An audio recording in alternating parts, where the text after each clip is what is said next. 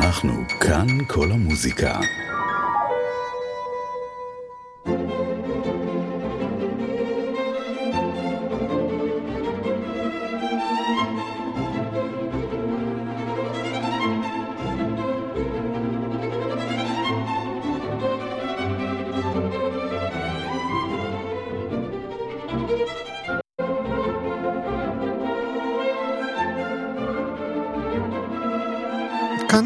כל המוזיקה, ערב טוב. ברוכים ערב הבאים למגזין שלנו, אני אורי גולומב, והמרואיין הראשון שלנו הוא עופר עין הבר, שישוחח איתנו על תחרות הפסנתר על שם פנינה זצמן לפסנתרנים צעירים. אז אה, אם תוכל לספר לנו על התחרות ועל ההיסטוריה שלה. כן, שלום רב. התחרות שלנו הוקמה בשנת 2006. יוזם התחרות היה מחזיק התרבות דאז עמוס גבריאלי, עורך דין עמוס גבריאלי, שהוא חובב פסנתר. פנו לפנינה לעשות תחרות שהיא בעצם תחרות שהיא הקימה. היא לא תחרות על שמה, אלא תחרות שפנינה הקימה אותה. פנינה הייתה יושב ראש חבר השופטים בתחרות הראשונה, יחד עם מנדי רודן ועוד רבים וטובים. ומטרת התחרות בעצם, אנחנו בקונסרבטוריון כפר סבא לקחנו על עצמנו לקדם את בני הנוער בנגינה, שזה גם בפסנתר, יש לנו גם תחרות נשיפה, גם פסטיבלים, ותחרות הפסנתר בעצם באה כדי לקדם את, אה, את הילדים ואת בני הנוער מגיל 6-7 ועד גיל 25, אה, בתחרות אה, יוקרתית ו, ומאוד נחשבת, עם השנים הפכה למאוד נחשבת. אה, התחרות נערכת אה, כל כמה זמן? התחרות היא כל שנתיים, אנחנו עושים לסירוגין תחרות פסנתר ותחרות נשיפה. התחרות היא כל שנתיים. בעצם מה שקובע תחרות זה רפרטואר ושופטים. הרפרטואר הוא רפרטואר אה, מאוד ספציפי, כולל קונצ'רטים לפסנתר אה, בקטגוריות הגבוהות, והשופטים, אה, אנחנו מנסים לבחור שופטים, קודם כל כמובן מהבכירים ביותר, ושופטים בלי קליקות, לא כמה מאותו מוסד, כדי שלא יהיה ביניהם, כדי שכל אחד ישמע קצת אחרת ושהשיפוט יהיה הכי נקי עד כמה שניתן. השופטים השנה הם יוני פרחי, לילי דורפמן, עדי רוזנקרנץ, אירינה ברקוביץ' ועמנואל קרסובסקי. ועוד דבר חדש השנה שעשינו, היא בש... בקטגוריה ד', שזה גיל 19 עד 25, אה, כל מי שעולה לשלב השני ינגן גם נגינה קאמרית. עכשיו, זה בעצם תחרות בתוך תחרות. הנגינה הקאמרית לא קשורה לתחרות הכללית. יש שופטים נפרדים, שזו עירית רוב, מיכל קורמן, שלנית ורועי שילוח הכנר, ויכול לזכות מישהו בתחרות הקאמרית בפרס, ולא לזכות באחד מהמקומות הראשונים. זה בעצם תחרות נוספת שמעלה עוד את הרמה ודורשת מנגנים להגיע מוכנים גם על חומר קאמרי. כאשר מי מנגן איתם בקאמרי? מנגנים איתם אה, גלעד אילדסהיים כינור ואלה טובי בצ'לו. מהמם. כש... והרפרטואר הוא מתוך סט יצירות מוכתב מראש? נכון, נכון. שבע כן. יצירות שכתבנו להם, אני לא זוכר כרגע בעל פה, אבל יצירות מהרפרטואר הקלאסי של טריו פנתר. אה, דבר נוסף שבעצם אה, גורם לתחרות להיות טובה ויוקרתית, זה נגינה עם תזמורת סימפונית בשלב הגמר לקטגוריות הגבוהות. קטגוריות גיל 19 עד 25, סליחה, כן, 19 עד 25 ו-15 עד 19, עד 18. ובעצם הגמר הוא עם תזמורת סימפונית חיפה. אנחנו גאים גם שהמנצחת היא בוגרת שלנו, הייתה תלמידה פה, בר אבני, שאני בגרמניה. והגמר הוא עם תזמורת בהיכל התרבות בכפר סבא, שאגב הוא פתוח לקהל הרחב. חשוב להגיד שכל התחרות פתוחה לקהל הרחב, אה, הכל מופיע באתר התחרות, כל הלו"ז. כן. עוד דבר, אה, יש לי עוד זמן? כן. עוד דבר שמאוד אה, חשוב מבחינתנו, הרי בתחרות ניקיון זה הדבר הכי חשוב. השופטים לא יודעים את שמות המתחרים, הם מקבלים רק שעה ורפרטואר, מתחרה נכנס, מנגן, יוצא. על השופטים חל איסור מוחלט לדבר עם מתחרה או עם מורה עד תום התחרות, ובתום כל סשן אנחנו אוספים את השיפוט, מכניסים למעטפה חתומה, ובערב עם עורך דין אמיר דנאי שהוא משקיף התחרות, אנחנו יושבים, פותחים את המעטפות, מכניסים לאקסל, מוציאים ממוצע, הכל מאוד מאוד מאוד נקי, כי אנחנו מבינים את הרגישות. אין פה שום דבר ש... חוץ מהדבר היחיד שבתחרות זה בעצם האוזן של השופט, ובדרך כלל, אה, בדרך כלל יש תמימות דעים, ומה שמוכיח בעצם שהבחירה היא נכונה, שהמתחרים אה, מגיעים ל... אחר כך לתחרויות לרובינשטיין ופרופסורים בעולם ומופיעים עם תזמורות והמתחרים של השנים האחרונות הם במקצוע וזה בשבילנו גושפנקה שהתחרות עובדת טוב. יפה מאוד. אז uh, אני רק uh, אשאל לתזכורת מתי, ממתי עד מתי נערכת התחרות השנה? התחרות, השלבים הראשונים מתחילים ביום יום שני, 16 בחודש, באודיטוריום ספיר, שזה בקונסרבטוריון, נמשכים שלושה ימים שלבים ראשונים וגם השלבים של הצעירים. ביום ראשון 22 בחודש התחרות הקאמרית, 25 בחודש הגמר בהיכל התרבות, וקונצרט זוכים ב-26 בחודש בערב, גם כן בהיכל התרבות כפר סבא. יפה, אז אני אאחל... Uh... בהצלחה לשופטים ולמתחרים ולשאר המשתתפים, והנאה לכל מי שיבחר להגיע לשמוע את התחרות או חלק ממנה. תודה, תודה רבה לעופר עין הבר. תודה, להתראות. ביי ביי. להתראות. כעת נשמע בנגינתה של פנינה זלצמן, שעל שמה נקראת התחרות ואשר ייסדה אותה, מבחר מתוך חמישה קטעים לפסנתר, אופוס 34, מאת פאול בן חיים.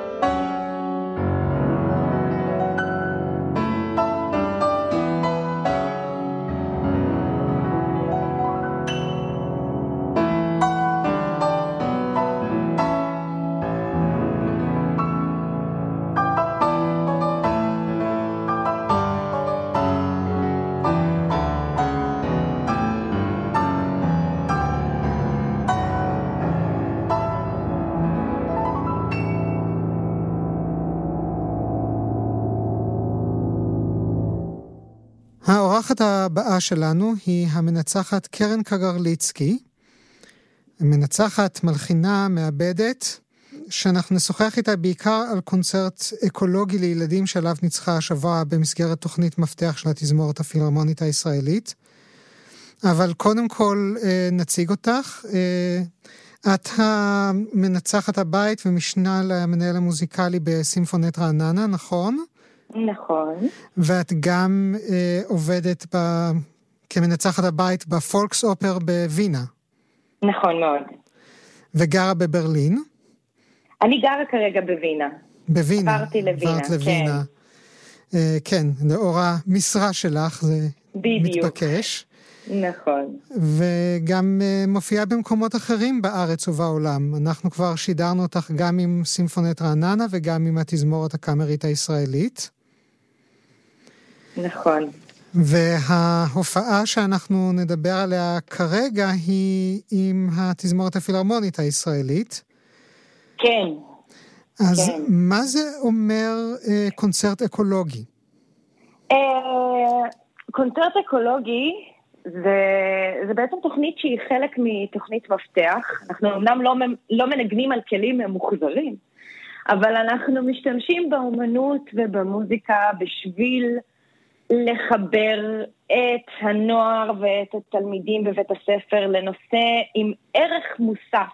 זאת אומרת, חלק מהפרויקט החינוכי של תזמורת הפילהרמונית, שנקרא תוכנית מפתח, שבעצם כל המטרה שלו היא כמובן בעצם לייצר קהל עתידי ולשלב בני נוער ותלמידים בעולם המוזיקה הקלאסית. אבל מעבר למטרה הזאת, שהיא מטרה חינוכית נעלה, בעיניי תמיד מנסים לשלב עוד נושאים חינוכיים שקשורים, כמו שיש איכות הסביבה, ו- ושמירה על הטבע, ו- וככה באמצעות המוזיקה לפתוח את התלמידים לעולם נוסף. ובקונצרט הזה אה, בעצם שיתפנו פעולה יחד עם יפעת גליק, אה, שהיא גם מכאן 11, מגישת הזמן הירוק, ודרך היצירות שנבחרו על ידי עירית רוב ודוצ'י, דוצ'י זו דוצ'י ליכטנשטיין, שהיא ה... דוצ'י ליכטנשטיין, בהחלט, שהיא... בעצם הן שתיהן מנהלות את הפרויקט הזה, פרויקט מפתח, בעצם העברנו את התלמידים במסע בעולם, תוך כדי שבעצם יפעת סיפרה להם על, על המצב ה... זאת אומרת, על משאבי הטבע שקיימים שם, על איך שם שומרים על איכות הסביבה. לדוגמה, בזמן שניגענו את מולדובה של סמטנה, אז היא דיברה על איך, איך בפראג, זאת אומרת ששם בעצם עובר הנהר, איך בפראג מתייחסים לתחבורה ציבורית, ואיך שומרים על איכות הסביבה ועל מחזור. ו- והיה מאוד מאוד מעניין, והרגשתי שהילדים מאוד מרותקים לזה. אז uh, הזכרת את אחת היצירות שהיו בקונצרט, uh, מולדובה. נכון. מה עוד? ניגענו גם את הבוקר של גריג, ניגענו פרק שלישי מתוך החורף של ויוולדי עם שלושה סולנים צעירים שזכו לנגן עם התזמורת הפילהרמונית נוגה בר-לב, לור ורבני לושי קיי. הם שלושתם זכו לנגן סולו עם התזמורת. וניגענו את מזחלת השלג של לירוי אנדרסון ואת הרכבת של וילה לובוס. ובעצם העברנו את התלמידים באמת במסע ברחבי העולם, הפתיחה אה, לרוסלן ולדמילה של גלינקה. אה, וגם באחד הקונצרטים היו בעצם שתי מנחות יפעת שהנחתה בעברית ועוד מנחה שהנחתה בערבית, שזה היה באמת נפלא לראות את, ה... דו-קיום על במה לגמרי. כן. והיה גם איזשהו יסוד ויזואלי באירוע? אה, לא, המוזיקה הייתה המוזיקה, היסוד הוויזואלי כן. היחיד, כן. כן, ומעלה תמונות בדמיון המאזינים. בהחלט, בהחלט, לפעמים זה כל מה שצריך. ברור. אז זה היה פרויקט שהסתיים לאחרונה, נכון. ומה עוד אה, אנחנו יכולים לצפות ממך? אה? אני חוזרת לארץ שוב בתחילת פברואר לנגן עם הקמרת הישראלית לירושלים ועם הקלרניתנית הנפלאה שרון קאם. Mm-hmm. בתוכנית מרגשת ונהדרת, מוצרט קונצ'רטו לקלרינט, שוברט סימפוניה חמישית והלגר סרנדה למיתרים. ואנחנו גם נבצע עם שרון עיבודים כיפיים לקלרינט ומיתרים של גרשווין, אז התוכנית הולכת באמת להיות uh, כיף אחד גדול. ואני חוזרת שוב בסוף אפריל לארץ לפרויקט uh, בסדרת המנויים של סימפונט רעננה, uh, תוכנית שנקראת כל צבעי הצ'לו, וזה נורא מרגש. טוב, אז uh, אנחנו מקו... מקווה שעוד נשמע הרבה ממך ואותך. גם אני. תודה. ושיהיה בהצלחה בכל הפרויקטים וההופעות, גם פה וגם ברחבי העולם. תודה אז רבה תודה רבה. אז תודה לקרן קרליצקי. להתראות, תודה להתראות. רבה. להתראות. נשמע כעת את הפינאלה מתוך הסימפוניה החמישית בסי במול מז'ור, דויטש 485 מאת שוברט. מנגנת התזמורת הקאמרית הישראלית בניצוחה של קרן קגרליצקי.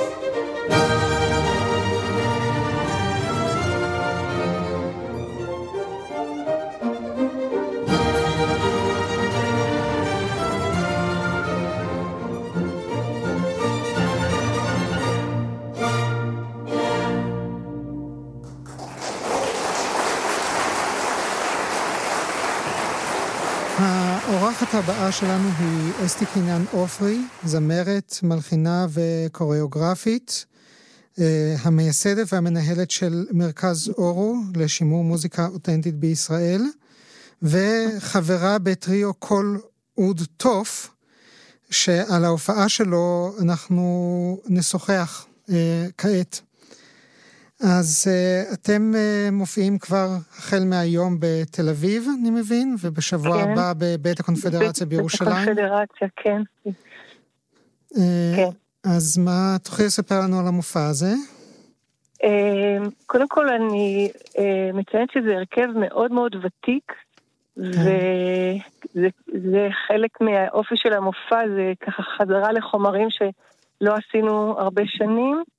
עם קצת חומרים שביצענו יותר, ואנחנו יוצרים אה, קשר בין מסורת החקטיה שהיא אה, שילוב בעצם מש, בין אה, ארמון סבח, שהוא המומחה שלנו למוזיקה מרוקאית, ללדינו שאני יחד עם אורן עשיתי הרבה שנים בנפרד, כן. ובעצם הקדשנו את עצמנו באופן אה, די מרוכז ללדינו של מרוקו, שנקרא חקציה, בעצם אה, משלב את היכולות שלנו בצורה מושלמת, כי הוא מוזיקה שיש בה הרבה גוונים מסוגות שונות שיש במרוקו, אה, עם טקסטים שחלקם גם קיימים בלדינו, או לפחות זו שפה מאוד אה, קרובה עם מקור משותף. ואנחנו בערב הזה גם נראה את הקשר של הדברים הדומים שיש במוזיקה של לדינו יותר מאזור מזרח הים התיכון, לחקטיה ואת הקשר של המוזיקה המרוקאית האחרת, שהיא בערבית מרוקאית ועברית, לחקטיה. כן. אני רק אציין שאורן הוא נגן כלי הקשה אורן פריד, שהוא הטוף בקול אוד טוף. נכון. אה, כשאת הקול וארמן סבח הוא האוד. ואני מבין שהרפרטואר שלכם במופע הזה הוא בכלל משלב אה, מוזיקה מסורתית, אלתור ויצירה חדשה, נכון? נכון מאוד, יש גם יצירה חדשה, כן. כן, וכש... דיאלוג בין תקופות ומסורות שונות ובין משהו שמוכן מראש לבין משהו שנוצר על הבמה מול אה, אוזניהם ועיניהם של המאזינים. כן, אני רוצה לציין שהיכולת ליצור ולאלתר היא גם במידה רבה, במידה רבה בהשראת המקור, כי מי שמכיר הרבה ביצועים של אה, אה, מידענים, או איך שיקראו להם, של, ה, של המקור, מזהה שיש להם הרבה יצירתיות בתוך זה. וכל אחד עושה את זה קצת אחרת, כי זה, זה מסורת ווקאלית, שמשוחררת מהתחייבויות לבמה, ואז כל אחד אה, משנה בדברים לצורך אה, השימוש של זה באותו יום, או המצב רוח באותו יום, לפעמים הסולם קצת משתנה בגלל ההרגשה באותו יום. אז אה, ברוח הזאת אנחנו גם מרגישים שאנחנו ממשיכים את המסורת גם כשאנחנו יוצרים ומאלתרים. כן, מסורת היא דבר חי. כן. כן, אז uh, כמו שאמרתי, uh, אתם מופיעים גם הערב בתל אביב וגם בשבוע הבא, מתי בבית הקונפדרציה? Uh, הערב זה בסטודיו אנט בדרום תל אביב, בשבוע הבא זה בבית הקונפדרציה בניהולו של אפי בניה, שיש לו הרבה זכויות על ההרכב הזה, כי לפני 27 שנים אני חושבת שזה ההרכב בין הראשונים שהופיע שם, ונופיע שם בשבוע הבא בשמונה וחצי. באיזה יום? ביום חמישי. טוב. אז uh, תודה רבה, אסתי קינן עופרי. תודה לך. ושיהיה בהצלחה. תודה רבה, תודה. כל, כל טוב. טוב. נשמע כעת מבחר מתוך יצירתה של בטי אוליברו, חוגת הזמן, בקולה של אסתי קינן עופרי, ועם התזמורת הסימפונית ירושלים, רשות השידור, בניצוחו של דוד שלון.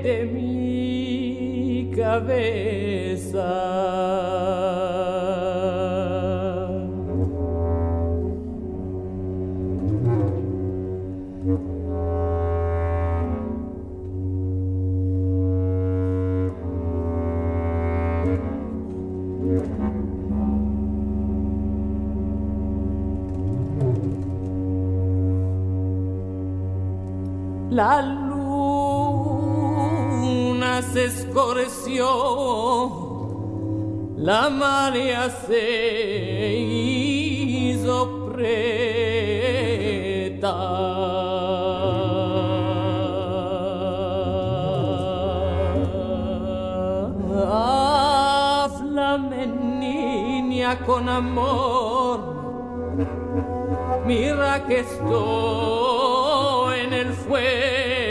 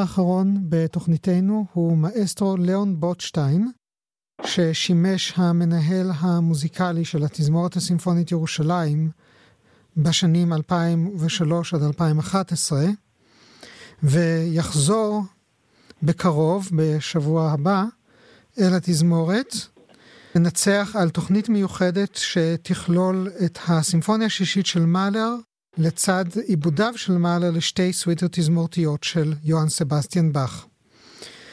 בדברים שכתב בולדשטיין הוא מספר, הסימפוניה השישית של מאלר, וכך גם במקרה של הסימפוניה מספר 7, הייתה עד לאחרונה אחת הסימפוניות הפחות מוכרות של מאלר, אך היא סוף סוף הגיעה למעמד של כוכב.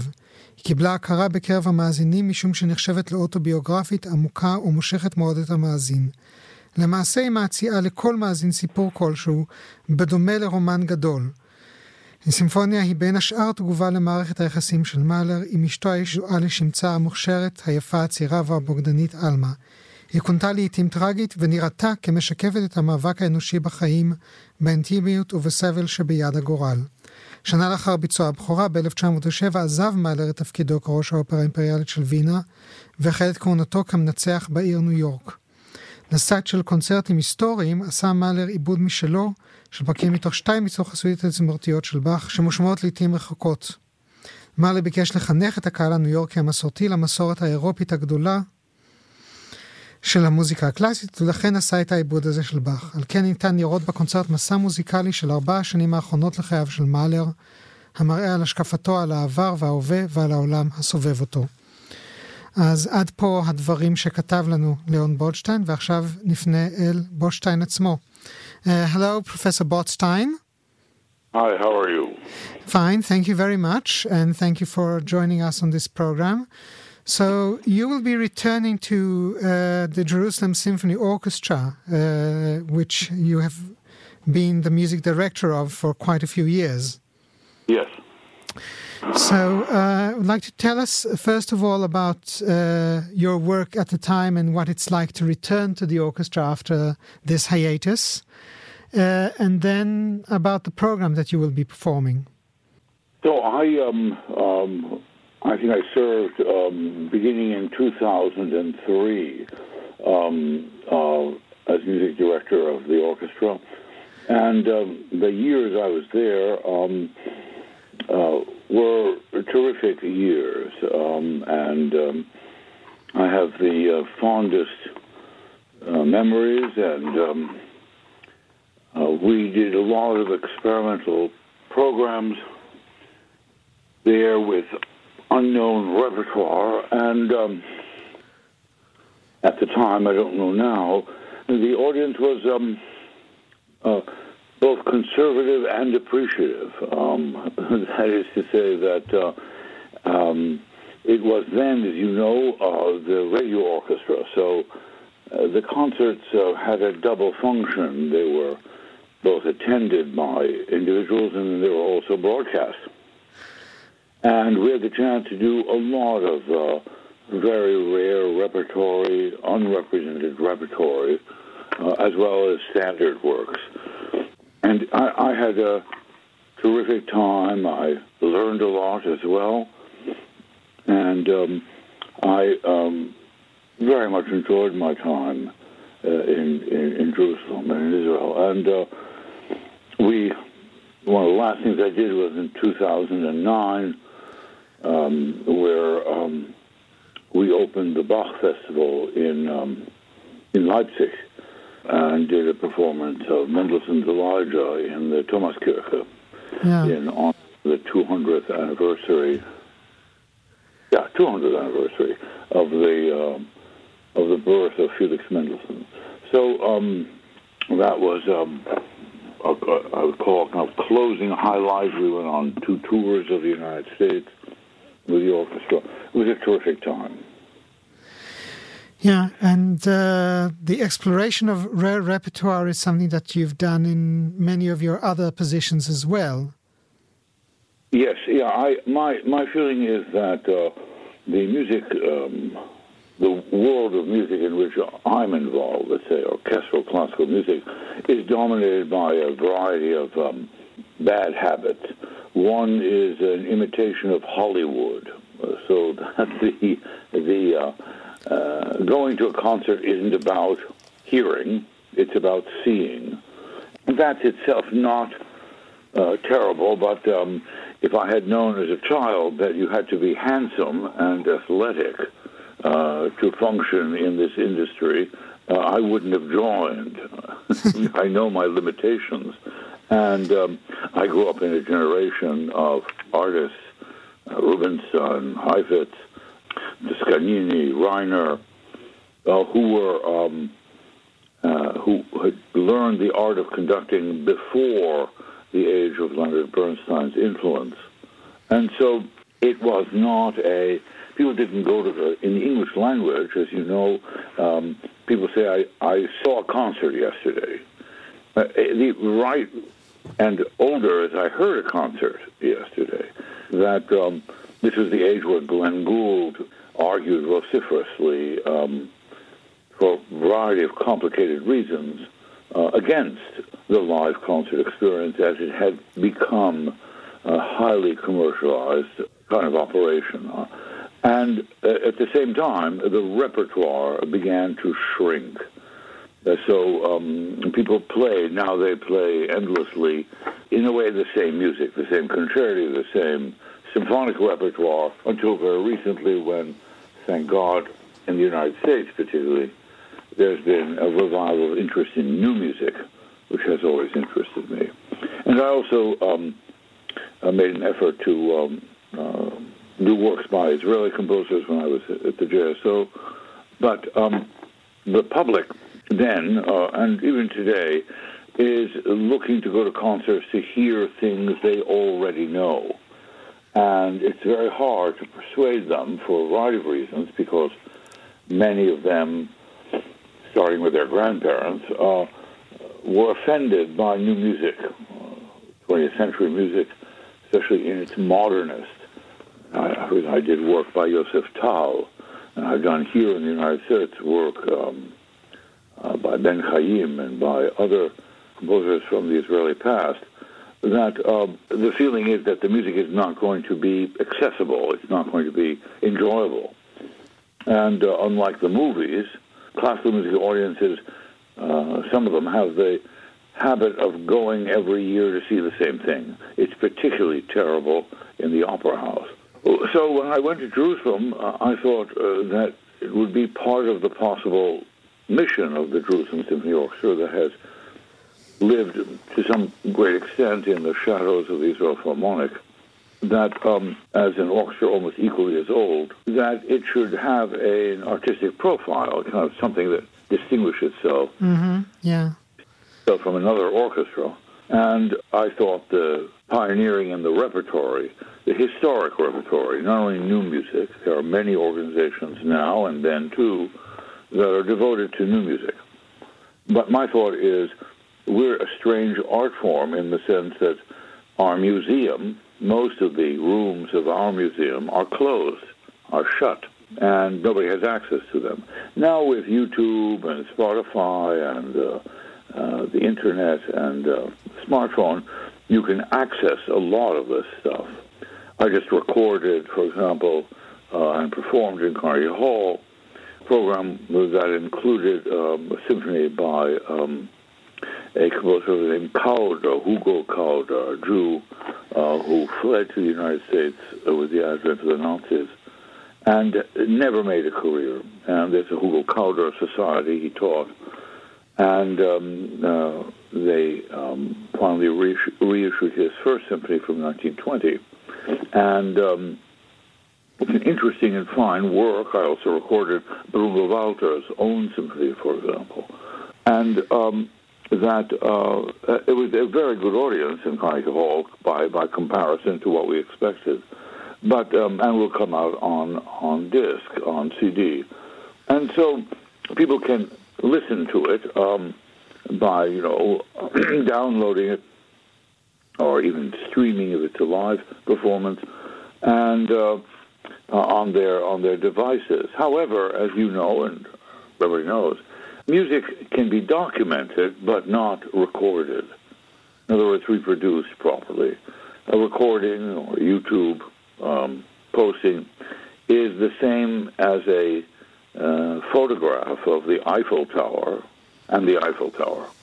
You can become familiar in some sense with it, but it is not, in the end of the day, the experience uh, of music. So, uh, but so even in our concert repertory today, um, the treasures of the past are, are unspoken for. Yeah. So when you go back uh, to Jerusalem soon, the program will be Mahler as a composer and Mahler as a comp- as an arranger, a reorchestrator. So Well, it's not really. It's an arranger. You said it right, I think, the first time. So uh, they asked for programs, and uh, apparently they haven't done, for the audience's sake, there.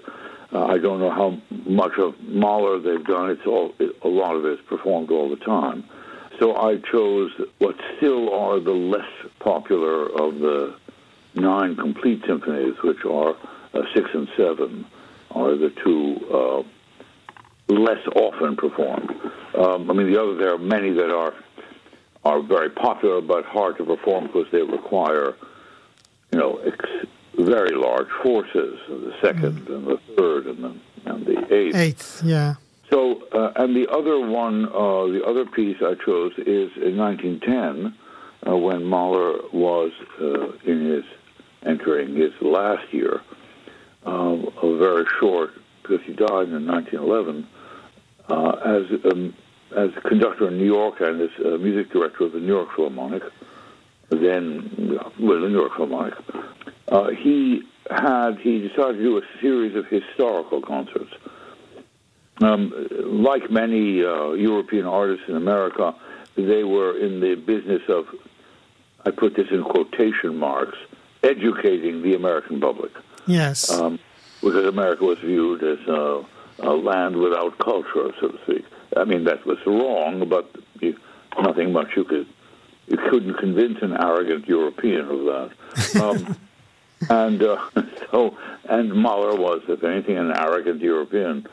So, um, when he came to America and was essentially building the orchestra, uh, he thought these historical concerts were worthwhile and how to represent Bach. So he was sympathetic, but not um, in. It was very early in the, you know, original instruments movement and performance practice movement. So what he did, he didn't do much orchestration. What he did, he took two suites, the second suite, the B minor suite, and the D major suite, and he made a pastiche. Mm-hmm. Took movements from this, you know, he mixed it up. And then he added in the orchestration, he doubled the flutes, he added a clarinet in the larger moments, and as a continuo, he used a piano. Um, and um, he experimented with a kind of um, pseudo original piano, but it was just a piano.